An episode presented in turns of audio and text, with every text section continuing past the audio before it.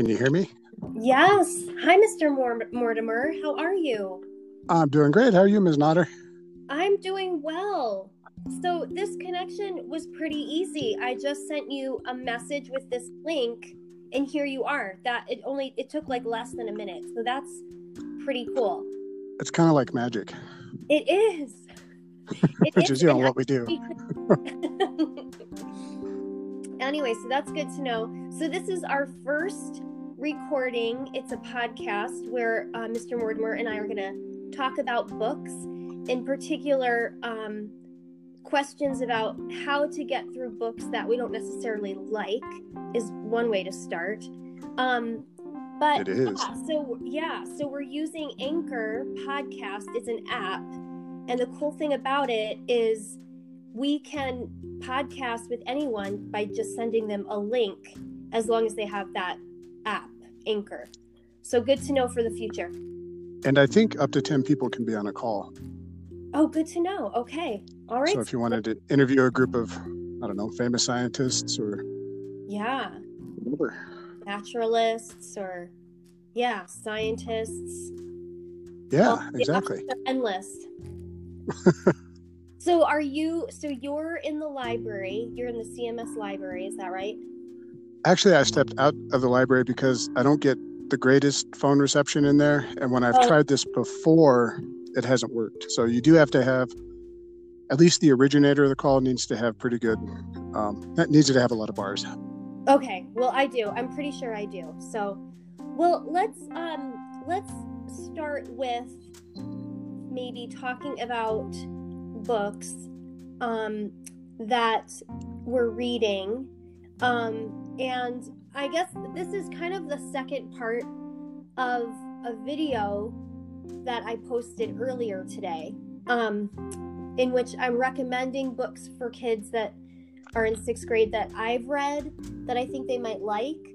Um, and then I asked the kids to tell me what they recommend that I read this summer.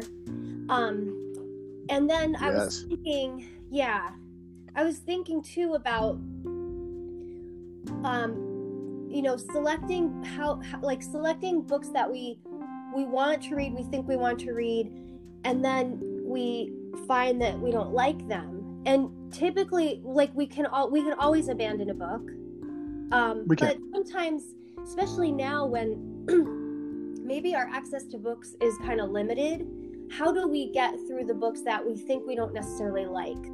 Um, and so I'm going to pose that question to Mr. Mortimer because he's such a good reader. I know he has a lot of strategies. You're and- assuming an awful lot there.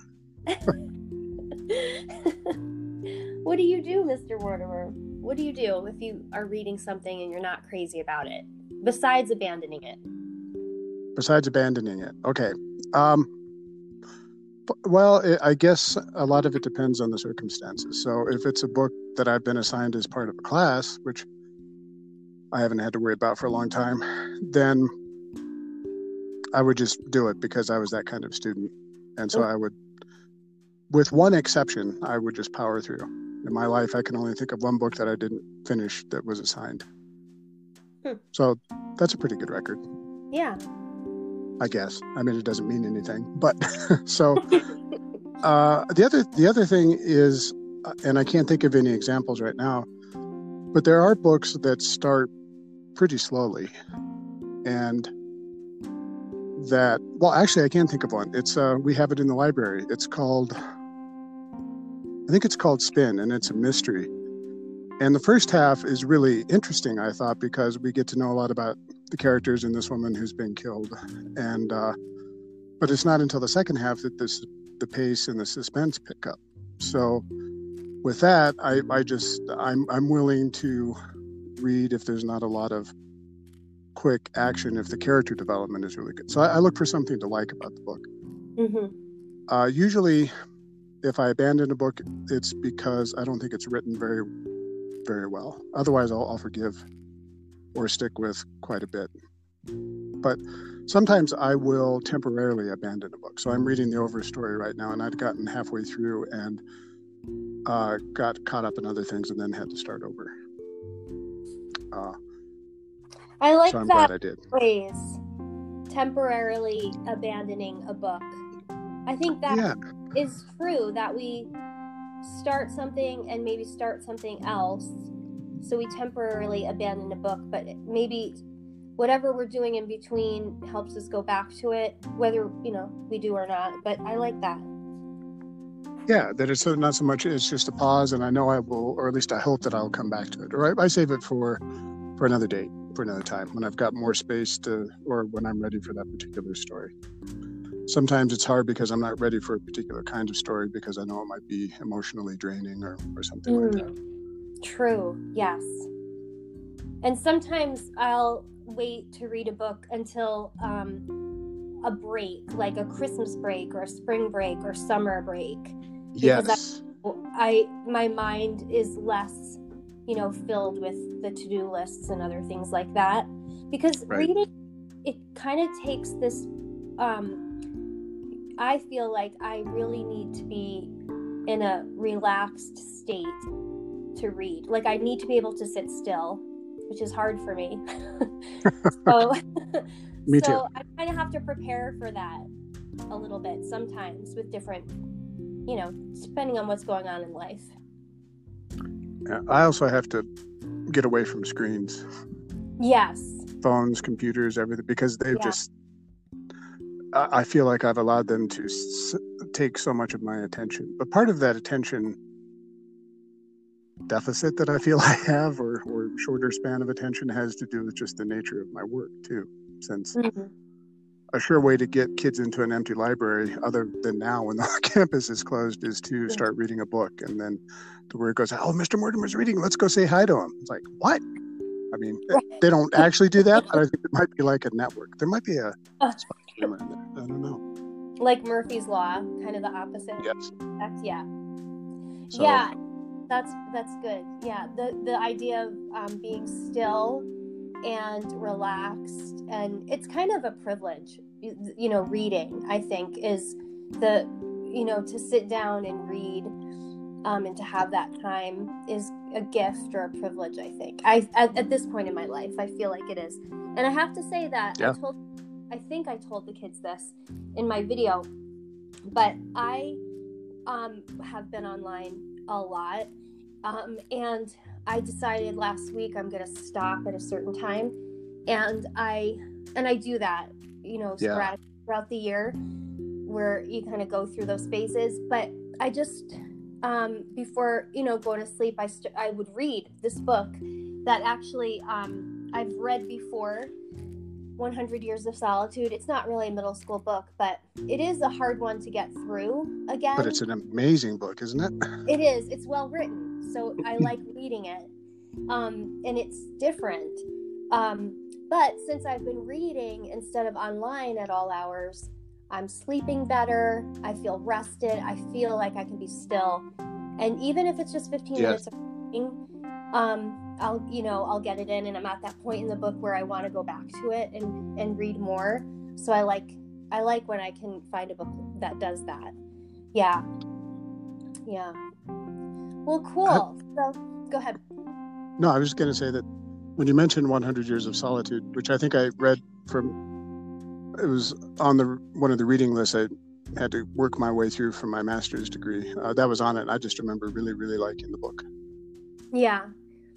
I um I really like it too and I was getting a little confused cuz so many characters have the same name, you know, cuz it's multi-generational.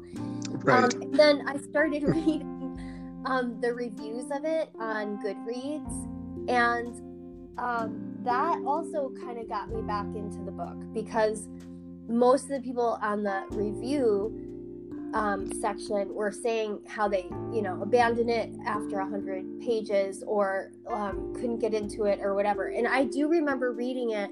I think it was after college um, and I think I read it. It was one of those books I read in between flights in airports, and um, I Oh, read really well in that circumstance for some reason.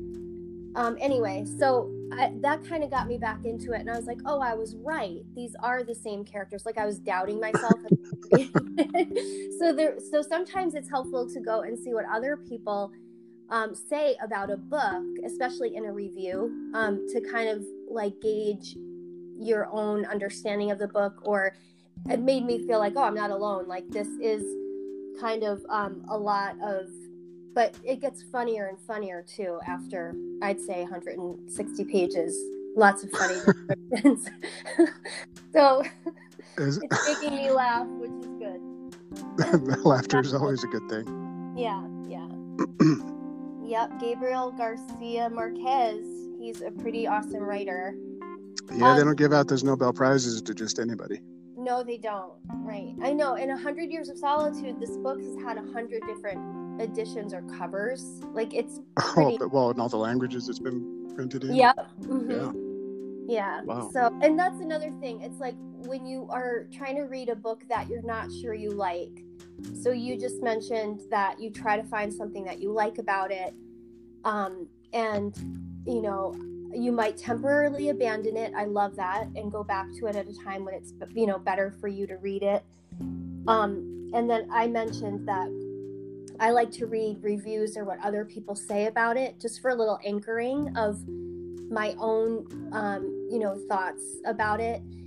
Right. and i think all those things kind of help us get through books that we think we don't like. And um, i think it's i guess i'm also asking the question like why is it important to read books that we think we don't like? Like why do we do that? And i guess it's because for me um, i want to get outside of my own head especially now during this time. What do you think? What do you have to say about that? I would I would change it a little bit from books I don't like to books that are more challenging and more difficult. Okay. That are that are not simple and that require sustained attention because they're not uh, because they, they just do. Um, I think the value of reading those is that I get out of my head in really good ways. So the, a few years ago, we had a speaker at a pre, and we never followed up on it because, of course, we don't do that. But um, it's something about a way to gain actual empathy and expanding minds had to do with reading books that had been nominated for and won the National Book Award. Mm. And oh, there goes the sound of the bell. It must be. It's almost fourth period, people. Um, and I think the idea is that it does take us out of our, truly does take us out of ourselves and makes us makes it more likely that we will become more empathetic and more curious and, and, and all those good qualities that that mark humans. And so, books that that push me in that direction are ones that I really value, and I find myself less willing to read um, stuff that doesn't measure up to that. And having said that, I'll probably pick up some trashy detective novel next week and get lost in that for a while. so, so it's not a, a the only part of my reading diet, but if I don't do that fairly regularly, then um, then uh, I, I I miss it. Mm. I like that. I think that rings true for me too. It does. It pushes us a little bit beyond um, and into empathy and connection with maybe people and places that we cannot get to, or maybe even ever. Right. Right. So, yeah, I like that idea. Well, So and the we books tell the truth too. On an not not that the thing events literally happen, but it tells us important truths of what it is to be human, and so Mm. that's that's why I value good fiction. Yes, it does. It does. I agree. Well, we have one minute left. I didn't tell you what I didn't even plan on a time frame, but I think like 15 minutes is probably good for our first our first but not our last podcast. I I agree. Did we ask the students what we should title our podcast, what we should call it? Yes, I think we need a name. I think we do need a name. And um, we talked about books today, but we could have easily talked about video games that kids are um, playing that maybe um, we could know more about, or movies, or all kinds of media. Like literacy is literacy, right? So, do you agree with that? Is that okay to open it up to all kinds of possibility there? Yeah, as long as we can find people to talk.